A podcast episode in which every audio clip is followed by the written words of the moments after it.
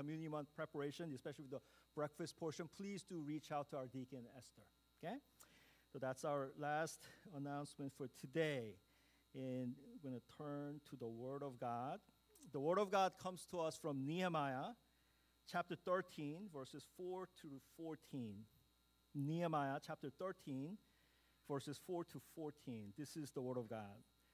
Before this, Eliashib, the priest, had been put in charge of the storerooms of the house of our God. He was closely associated with Tobiah, and he had provided him with a large room formerly used to store the grain offerings and incense and temple articles, and also the tithes of grain new wine and olive oil prescribed by the Levites for musicians, gatekeepers, as well as the contributions for the priests. But while all this was going on, I was not in Jerusalem, for in the 32nd year of Artaxerxes, king of Babylon, I had returned to the king. Sometime later, I asked his permission and came back to Jerusalem. Here I learned about the evil thing Eliashib had, been doing, had, been, had done in providing Tobiah a room in the courts of the house of God. I was greatly displeased and threw all of Tobiah's household goods out of the room. I gave orders to purify the rooms and that I put back into them the equipment of the house of God with the grain offerings and the incense.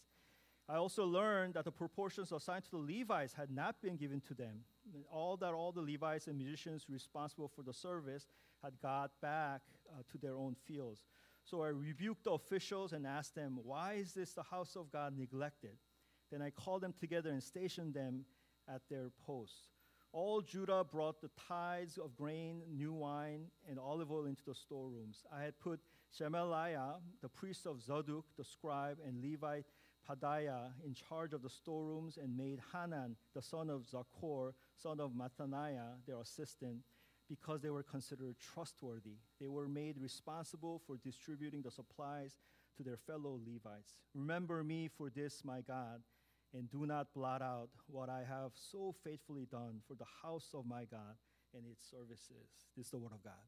Today we'll be finishing out the Nehemiah series, and Pastor John will be sharing the word. Amen. Good to see you, New Mercy. I see a lot of new faces, a lot of old faces returning. It's been great to worship face to face back at home. Uh, welcome. I know some of you, it's, I haven't seen you for a while and you're coming back with babies. Some of your babies are in youth group now. Um, everyone's just getting bigger and older. Um, here at New Mercy, we've been going through the book of Nehemiah. And it's a very short book in the Old Testament. And today we are ending the book here in chapter 13, right? Throughout the book of Nehemiah, the main theme that we've been looking at is rebuilding. This idea of rebuilding. As Nehemiah and the Israelites are rebuilding the temple, rebuilding the city walls, and rebuilding in many ways their own spiritual, theological, emotional, and psychological health of who they are as they question their identity in their relationship with the Lord. So, Nehemiah uh, for those of you who missed, right? The Jews have been exiled during the Babylonian Empire. And this man named Nehemiah, who's been the cupbearer, one who eats the food before the king eats to make sure that the food is safe, right, has won the trust of the king and therefore asks him, May I go back to my hometown, Jerusalem, because I know that my people are very depressed and sad that during our exile, we have been neglecting our temple and our city because everything's been ruined. So he gets the thumbs up from the king. He goes back, and this is a story of him gathering his own people, helping them to see the vision of recreating the walls of Jerusalem and therefore rebuilding the temple. And in the process, once again, rebuilding their faith and their relationship with God. So hopefully you've been following along. If you haven't, it's okay. I hope you can go back and read this fun story. And now we finally get to chapter 13 at, at, the, at the end as a follow up of chapter 10, 11, and 12 when Israelites have gathered together, the walls up, the city's built again. They are celebrating, they're happy, they're excited, they're thankful, and they give God all the glory and honor. And that's where Pastor Lisa left off last week.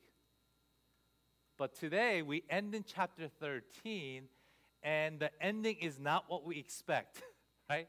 There are a lot of books in the scripture where the ending is nice, where it, it is happily ever after. But today, unfortunately for all of us, or perhaps fortunately, the story is very raw and it's real and it does not wrap up nicely. So let's dive right into chapter 13 as we end this book and let's hear from the Lord. So let us pray one more time as we dive in. Lord, we thank you for your spirit. We thank you that you're a God who continually chases after us. We thank you for this book of Nehemiah as we wrap up here in chapter 13. May you remind us why we truly celebrate, why we keep this day holy, why we come together as one family and worship you and read your word and pray towards you. Lord, be with us. May your spirit move our hearts that we may have open ears, open eyes, open hearts to receive who you are and what you want to say today. In Christ's name we pray. Amen. Amen.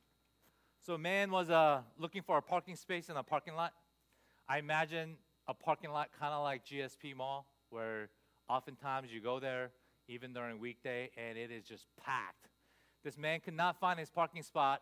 He roams around for 20 minutes, and out of frustration, although he hasn't gone back to church for a long time, he kind of has a whisper prayer, right? One of those whisper prayers where you just kind of think it in your mind. It's like, God, this is so frustrating.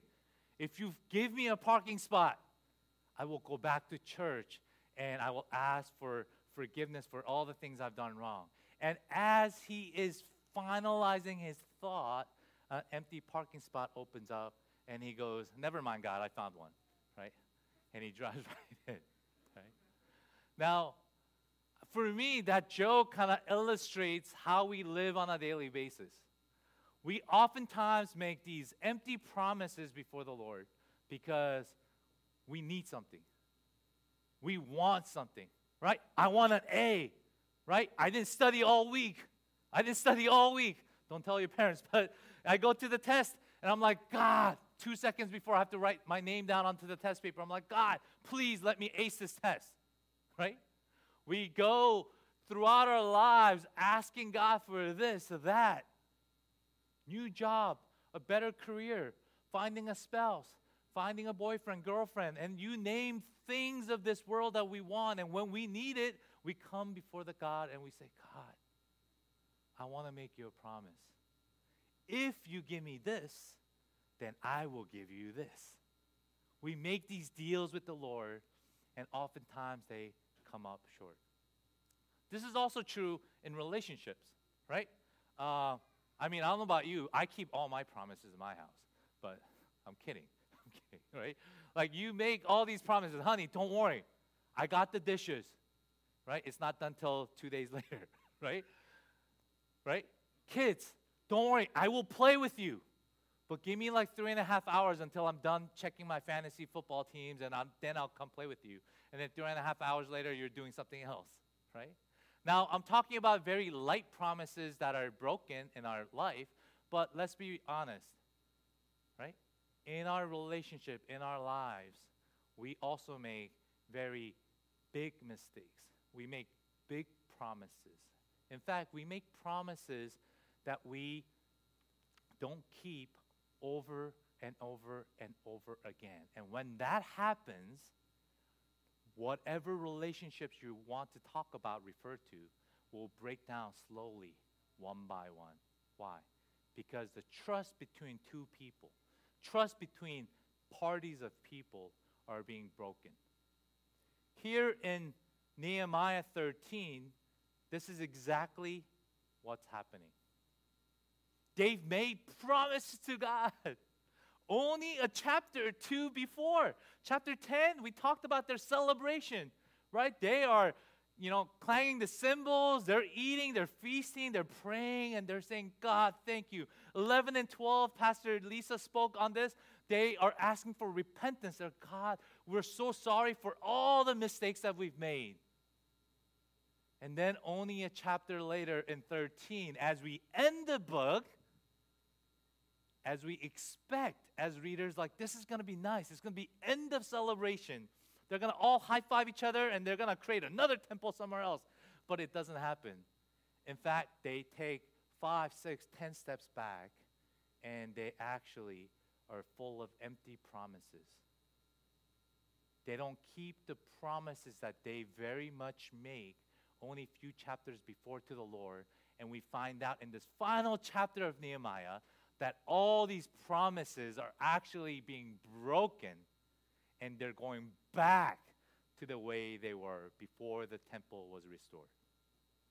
The psychology behind broken promises is this if you're like most people, you make commitments to others all the time. But how often do you actually keep these promises? In fact, this will be a fun exercise that I want to challenge our church with. Take a journal, right? And throughout just this week, just one week, write down all the small and big promises that you make at work, at home, with kids, friends, and then try to evaluate yourself and think how many of these promises do I actually keep? How many do I actually push back? And how many do we actually not come through with? When we don't keep a promise to someone over and over again, it actually communicates to the other person that I don't really value who you are. I don't really value who you are. But if you keep breaking those promises over and over again, what we actually learn about ourselves is that we are not valuing who we are. Because I am, on an unconscious, subconscious level, constantly telling myself as I break the promises that my words don't really matter that much. So, what happens? More likely than not, as you break these promises to other people, other people will not trust you, and you yourself will trust yourself less and less. This is exactly what's happening here in chapter 13. As Nehemiah and the Israelites, together as a whole, they find out at this juncture that they have broken so many promises that they have made to the Lord. So, if I can put it this way, they are beginning to, beginning to uh, devalue who they are as people of faith. Here's what's going on. Here's what's going on in the background, right? The Israelites have formed this temple in the city. They're excited, they're celebrating, they're giving thanks. And Nehemiah, at this point, is called back to the capital uh, city within Babylonian Empire called Susa. The king calls him back. We don't know exactly why at this point, but he goes back after about 12 years of reigning as a governor over Jerusalem, right? As he creates the temple and the city, he gets called back, so he goes back. And while he's gone, all these promises get broken. And 13, onset of 13 is when Nehemiah comes back to the city and finds out, what are you guys doing? Because everything has fallen apart again. The walls are physically there, the city is still there, the temple is physically there, but inside he sees the hearts and the lives of the very people that he ministered to and led are falling apart. Nehemiah is not young at this point. He's not this fiery 20, 30 year old, right? He came back to Jerusalem with the permission of the king to rebuild the city when he was around 40. So he rules for 12 years. He goes back to Susa, and we don't know exactly, but uh, scholars argue it's probably within about seven to 10 years where he's away and he just comes back. So he's now in his mid to late 60s. Imagine he's coming back, right? I like imagine him coming in like with the beard, he's turning white, and he's trying, he expects as he enters into the city that he rebuilt. Proud man of God. Man, I can't wait till I see my brothers and sisters in Christ. He comes and he finds exact opposite of what he expected. People are sinning. They are going against the promises that they made. And what we find out is that Nehemiah is deeply, deeply discouraged. Here are the details of the promise that the Israelites have been broken. Only two chapters before, these are the six promises that Israelites make.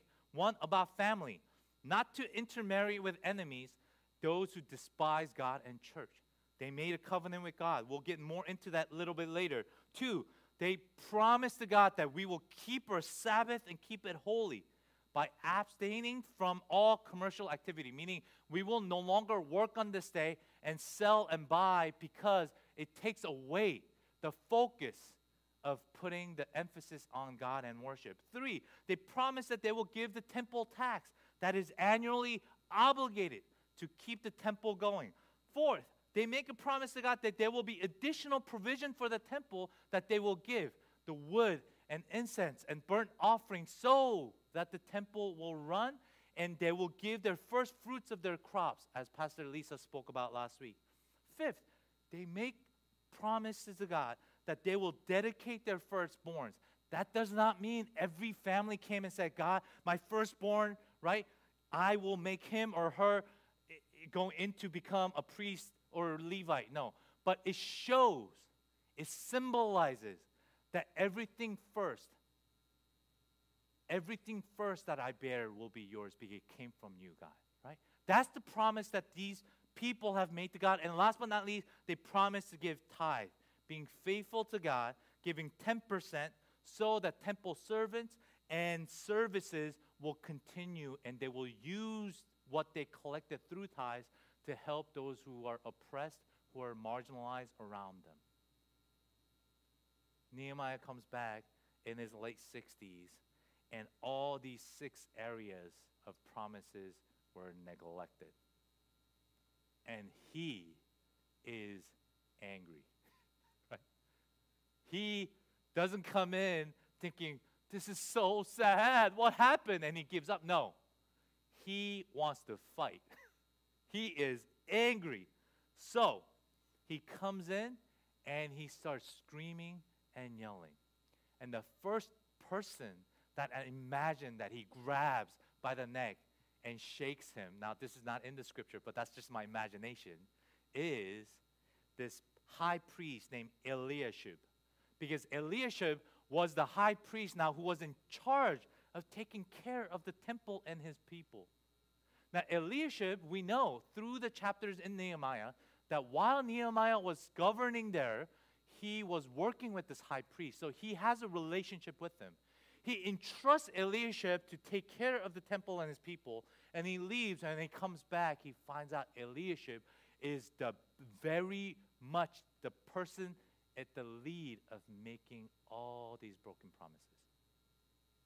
He, in fact, as a horrible, horrendous leader, is misguiding and misleading the entire Israelites. So here are the people of Israelites constantly making mistakes, and at the hem of that group is this high priest named Eliashib. So imagine Nehemiah is angry and he goes right to this high priest and he finds out all the wrong, all the mistake that this Eliashib, the high priest, is making. Here are a couple that he's making, the mistakes that he's been made. It says in today's scripture that Eliashib, the high priest, gave Tobiah a room in the temple. Right? That doesn't seem like much. Now you're thinking, like, let's get creative here. Maybe Eliashib finds Tobiah. He's poor. He's the marginalized. He's not we know that from previous chapter that Tobiah is not an Israelite. Maybe he's in need. So he empties a room in the temple and allows Tobiah to live there. Not true. Tobiah is a wealthy man. He's not a Jew, but he has a Jewish name.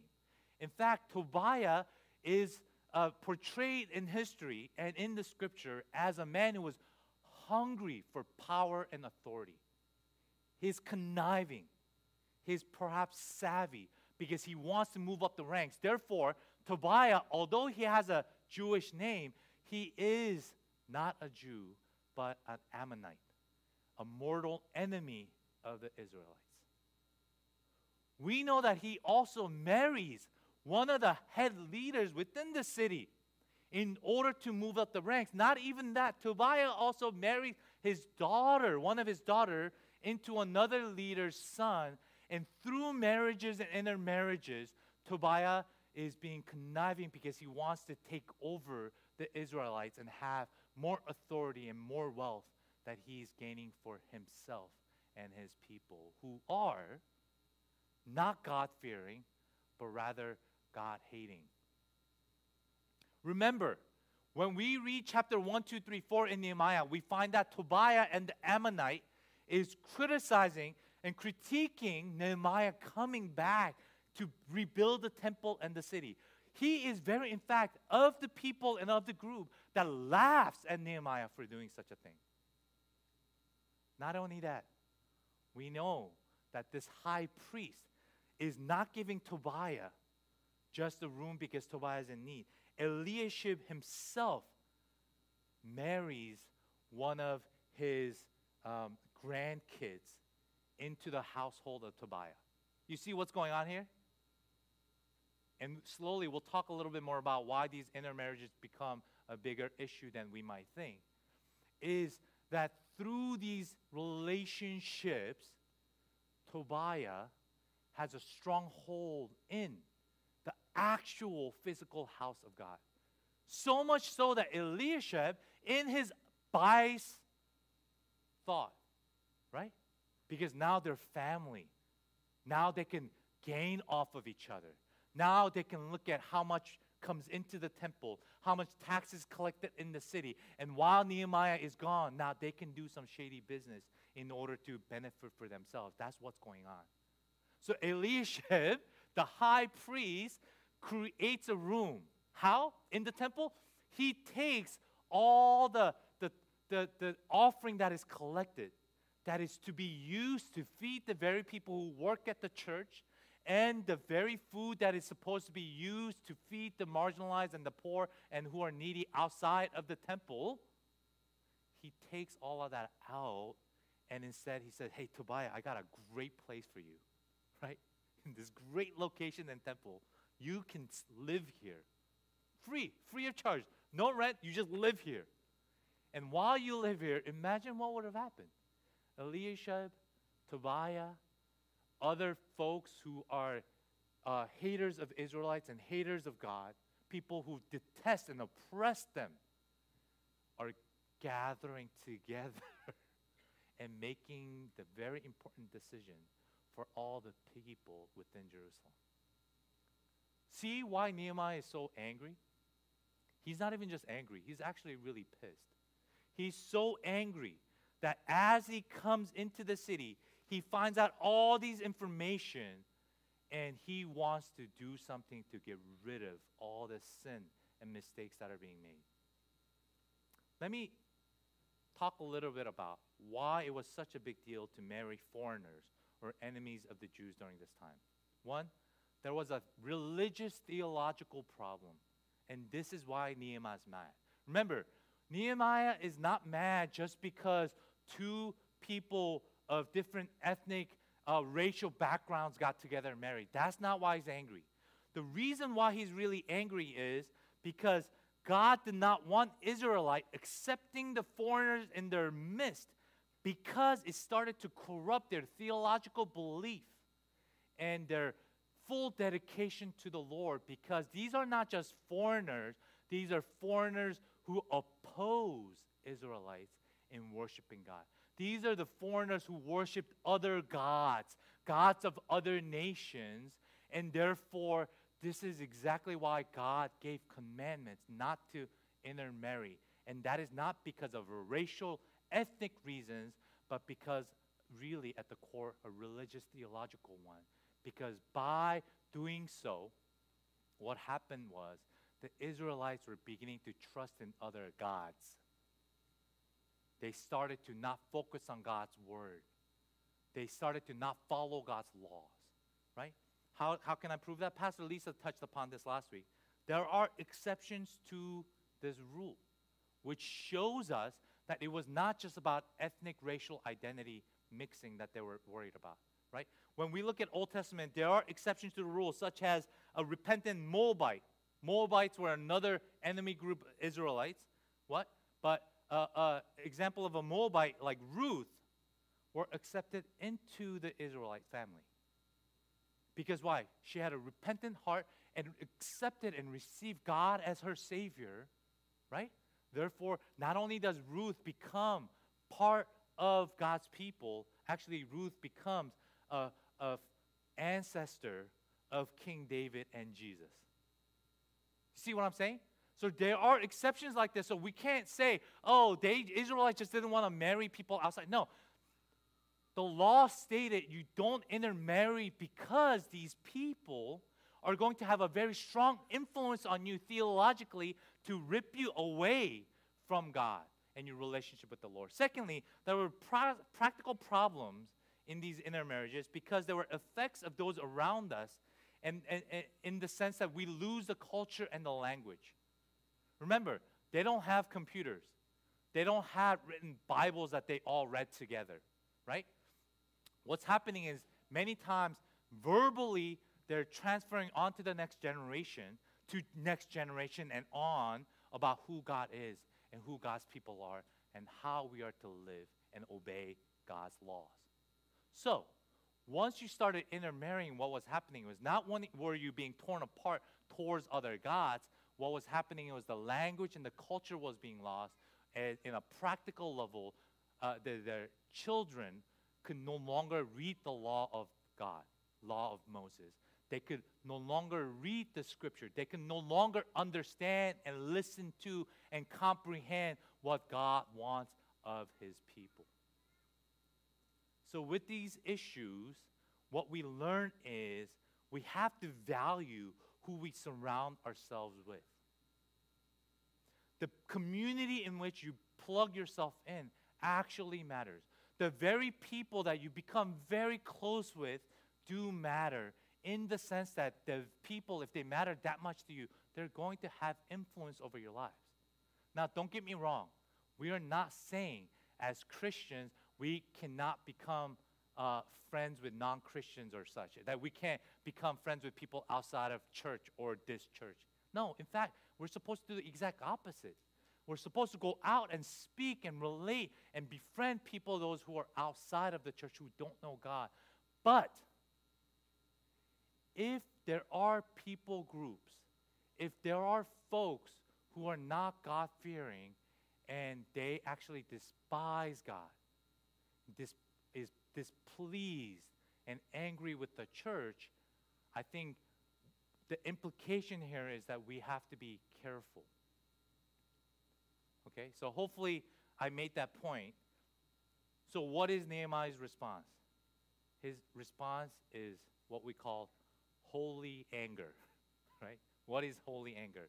It is a unique, special anger that in God's eyes we're allowed to have because God wants righteousness. God wants what's right in His eyes, and we're not following it, and we keep breaking these promises. Then, in response, there is such thing as righteous anger, holy anger. So, what does he do? It says in the scripture that we read, this is the fun part, right? Nehemiah comes in. This is what's real about Nehemiah. He doesn't come in, he says, What? I'm so upset. All right, what should we do? Let's strategize. No. He's so angry that he goes straight to Eliashib, right? He finds out where Tobiah's room is, and he, what we just read it, right? He goes into that room, he grabs everything that is owned by Tobiah, and he throws it out to the front lawn of the temple. When I read this, there's a part of me that's like, that's freaking awesome, right? Like, you just do it, right? Nehemiah's got some guts. Now, he's got power and authority too. Like, no one's going to come mess with him. But he does this, and while I'm reading this, right, I'm preparing this message, I'm like, I know it sounds weird to be saying like you're inspired by this holy anger, but there's like part of you like, this is wrong. He's doing what's right. And then I was sharing with my wife Hannah. I was just like, can you believe this? Who would do such a thing? And she was just like, oh, my dad's done this to us. And I'm like, what do you mean? Well, if you know my wife Hannah, she's a, a clean freak, right? I think the most of the reason, number one reason why our kids get into trouble in our houses because they don't clean after themselves.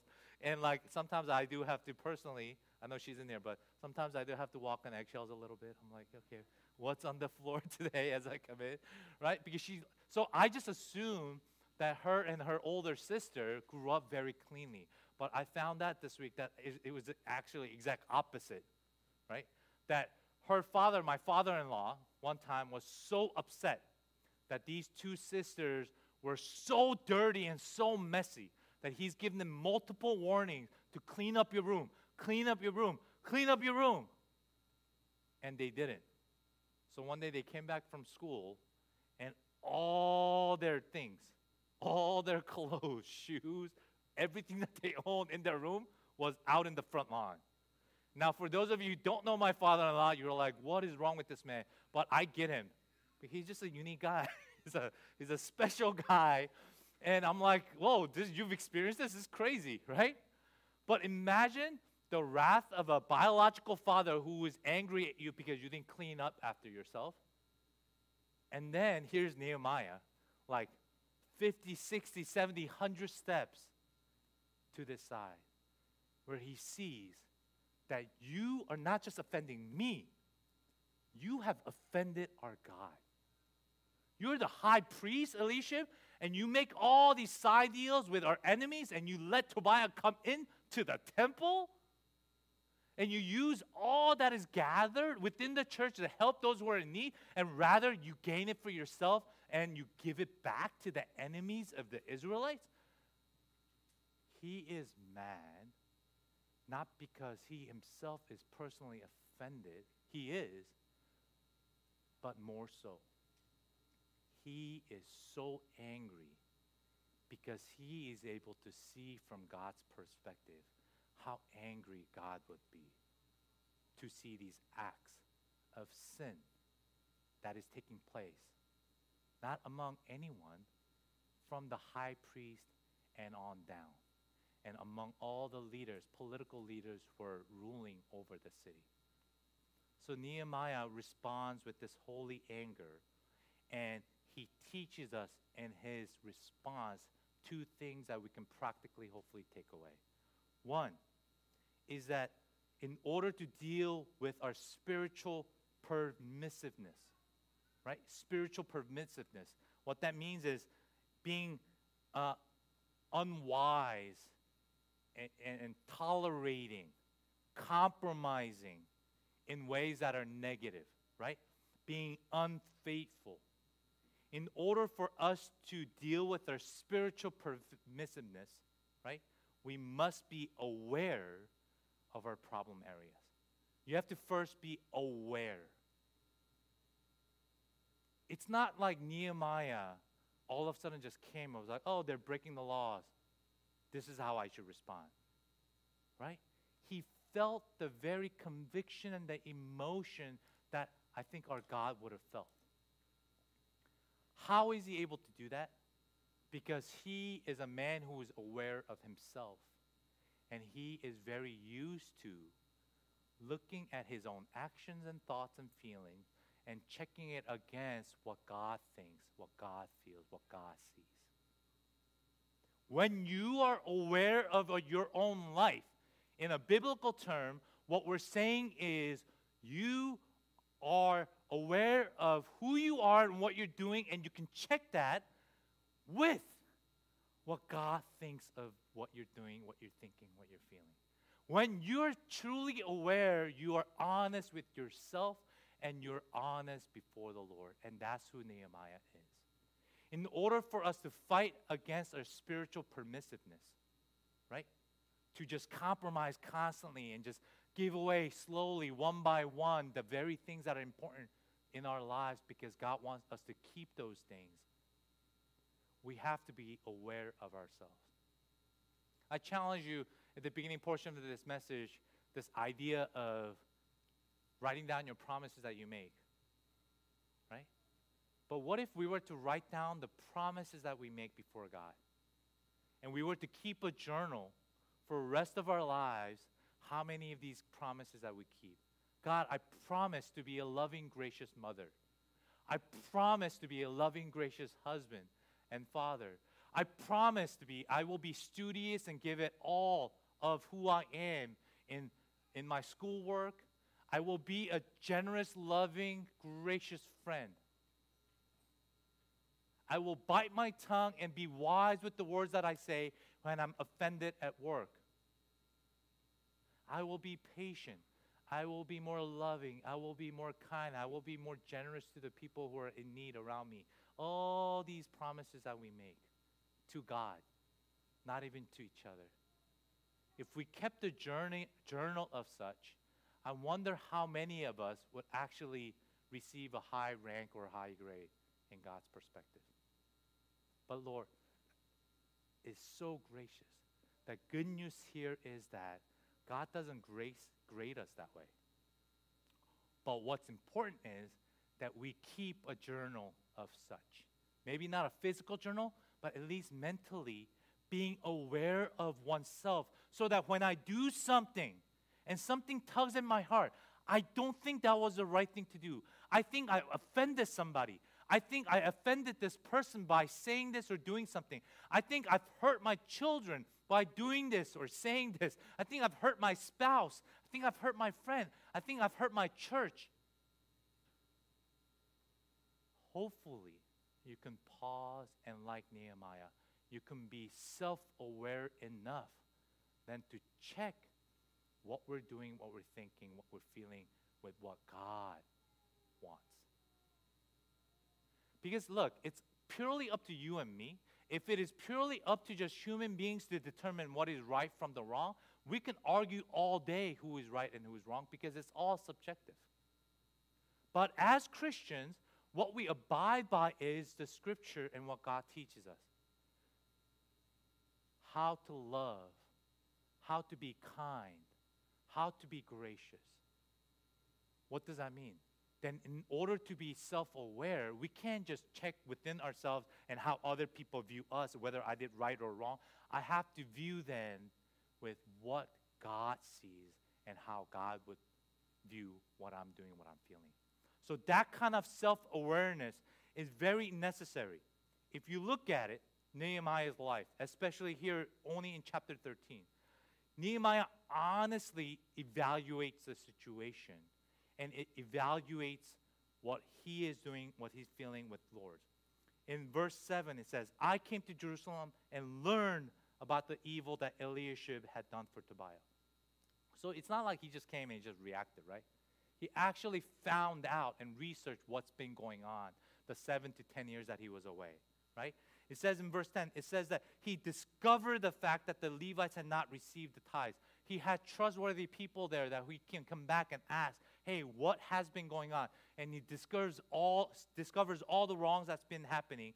In verse 15, he says he saw the violation of the Sabbath. In 23, he also saw that the Jews had been marrying foreign women. He was observe, observing what was happening, he was fully aware of who he was, and he checked it with what God would want. And when he did so, he realized that there's a huge discrepancy between what the Jews were doing and what God wants. Hence, the holy anger and frustration. Secondly, not only do we need to be aware of our problem areas, right, and check it with the Lord, to deal with our spiritual permissiveness, we must strongly confront the problem areas. We can't just be aware and say, look, I know that I have problems here, right? Oftentimes we talk to people and they are very self aware they read a lot of self psychology books, self help books. They can verbalize to you in a very intelligent way. These are my strengths, and these are all my weaknesses. But then you've known this person for years, and they don't do anything about their weaknesses. Right? Imagine how frustrating that person would be. Now, if we live our life that way, and we're just self aware, but we don't do anything, we don't act upon it to fix it and correct it, there will be no improvements from the way God sees it because that's what God would want in our life. God is helping us to be aware of how we're breaking promises, the wrongs that we're doing, and we feel convicted, we have to be aware, but then we have to do something about it. We have to react and act. And sometimes, as Nehemiah did, when there is a huge offense to God, there is a huge problem, there's huge sins in our life that we're not following in God's way, sometimes you need to respond a little bit more extremely. Now, I can admit to you that one of my personal weaknesses is responding extremely. Like in staff, at home, I, I just like baby steps. Maybe I'm fearful, I'm more anxious than other people. So when a huge problem hits, I think, okay, so we should go softly here, right? We should do this, and then we should do this. We should think about this person's feeling. We should think about that person's feeling. But guess what? There are times, what we see in Nehemiah is there are times that the mistakes that we make then in our lives are so repetitive and so big that we have to take extreme measures to respond to God. That's why I can't lose weight. Because I like small little measures. I will eat a cupcake here, it's not a big deal, right? I eaten half the cupcakes and normally I would eat two. That's good. But imagine I just keep doing that, I'm not going to lose weight, right? If I'm way overweight, which don't respond to that question, then I have to take extreme measures first to get myself going in order to get to a place where I recognize and that my body recognizes, yeah, you are so unhealthy that you have to kickstart in an extreme way. Does that make sense? Sometimes you cannot take baby steps and respond to our sins and mistakes that we're making. Sometimes we have to respond a little bit in an extreme manner. And now we see Nehemiah reaction and response. He's angry. He throws all Tobiah's stuff out the temple, right? It says, if you read on, actually, he curses.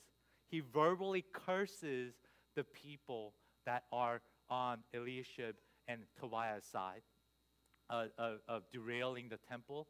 And he says he even actually goes and pulls out their hair, right? Probably, it says, scholars say that he probably pulled at their beards. Now, I'm not proposing here if somebody is sinning against you or you're angry at them, right, go and punch them or pull their beards out or hair out or do something like that. But I want this to be more of an internal reflection.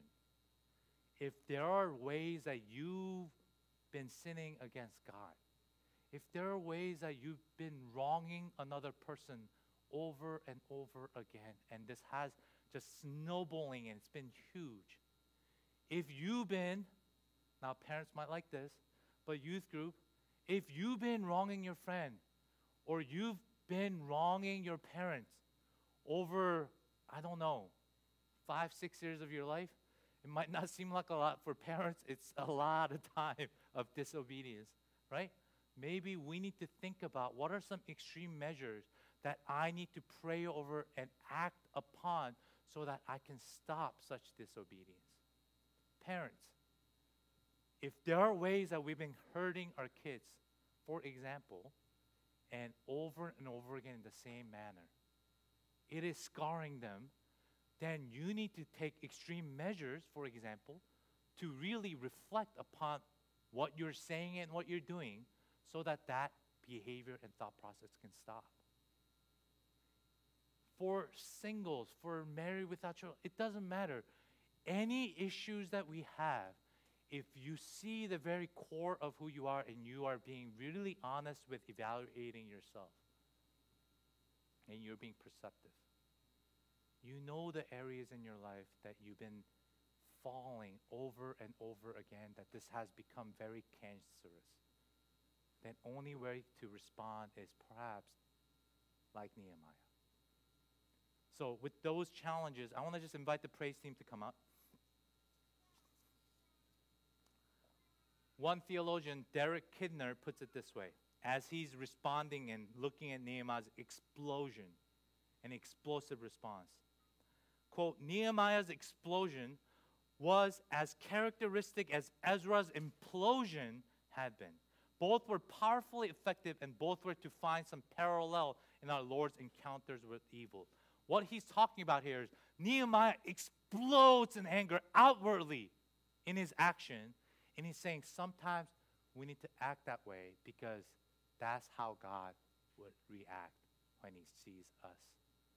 But he says, just as effective, sometimes we need to extremely implode, like Ezra, who, for chapters on and on, you see Ezra just crying to the Lord and just praying, crying, and this sadness and mourning.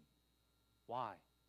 Because it's a response to the very same thing of our sinfulness and being away from God. Whether you respond this way that way, I want to challenge each one of us. Can we take this time to really evaluate ourselves honestly? And understand that it's okay if your life doesn't end in this season with the chapter 13 that says, happily ever after, and everything's wrapped up nicely, and you celebrated God, you thank God, your life is going well. Reality is, our lives don't end that way, it continues. I hope you find not only challenge, but you find hope in how Nehemiah ends because it is real and it is raw. This is how life was and it is now and it will be. But the promise here is that God makes to Nehemiah through this non happily ever after ending is that I, even though you constantly make mistakes like this, and you keep making mistakes and you don't keep your promise, I will always stay the same. I will always be there for you. I asked you in response to my love and grace for you because you're my children that some points in your life, more so than not, that you learn how to reflect honestly within yourself and that you can understand where God's heart is and we can respond rightly so. So let's pray, church. If you can just close your eyes for a few minutes and pray with me.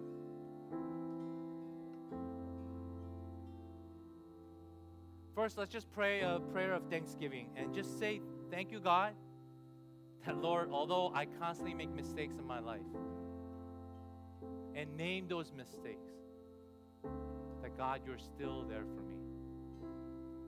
If you don't feel that love, if you struggle to know that God that loves you forgives you, I hope this is a challenge to dive deeper into the Word of God. When you are challenged to read the Word of God, you will see throughout the Old Testament and the New Testament a God who continually favors us, continually chases after us, as He did to these Israelites. So let's give a prayer of thanksgiving to our Lord, for He is gracious and loving. Let us pray.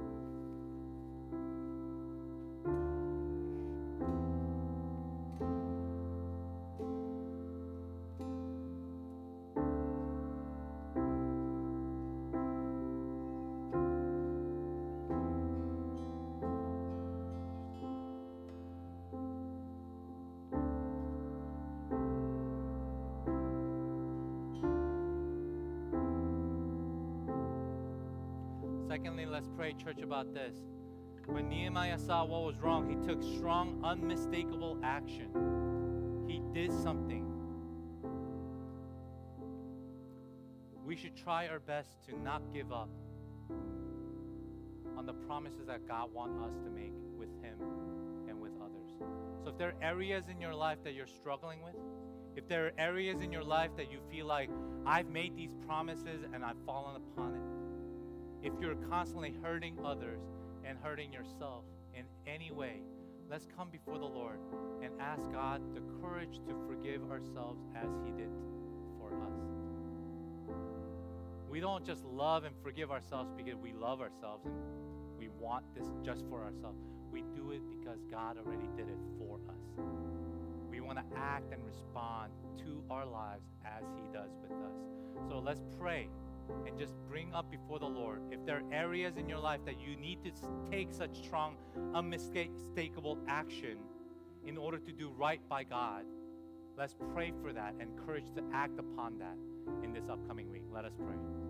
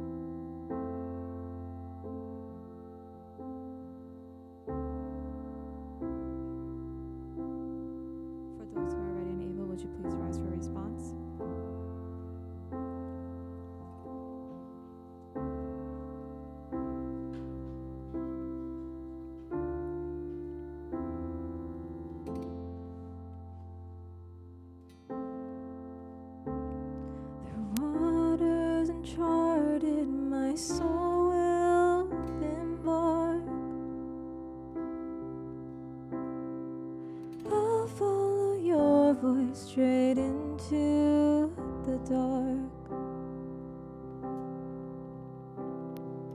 And if from the course you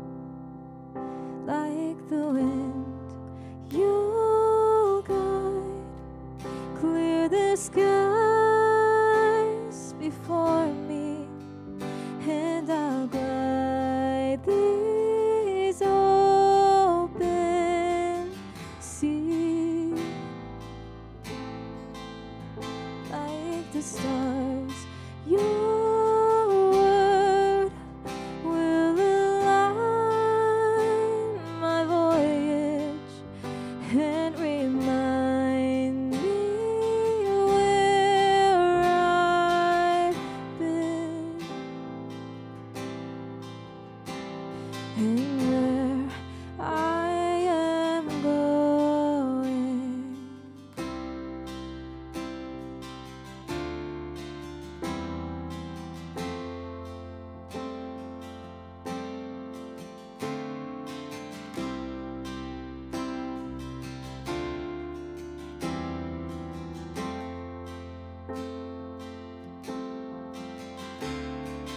Lost in the shallows of misfear and fog. Your truth is the compass that points me back north. Jesus, my captain, my soul trusted Lord.